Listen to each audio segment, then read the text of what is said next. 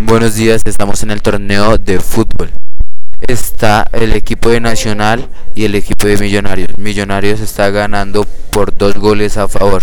En el segundo tiempo, Nacional remonta y lo deja 5 a 2.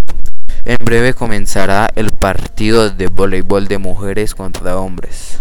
Ya estamos en el partido de voleibol. Por el momento, el equipo de los hombres le van ganando a las mujeres por dos puntos.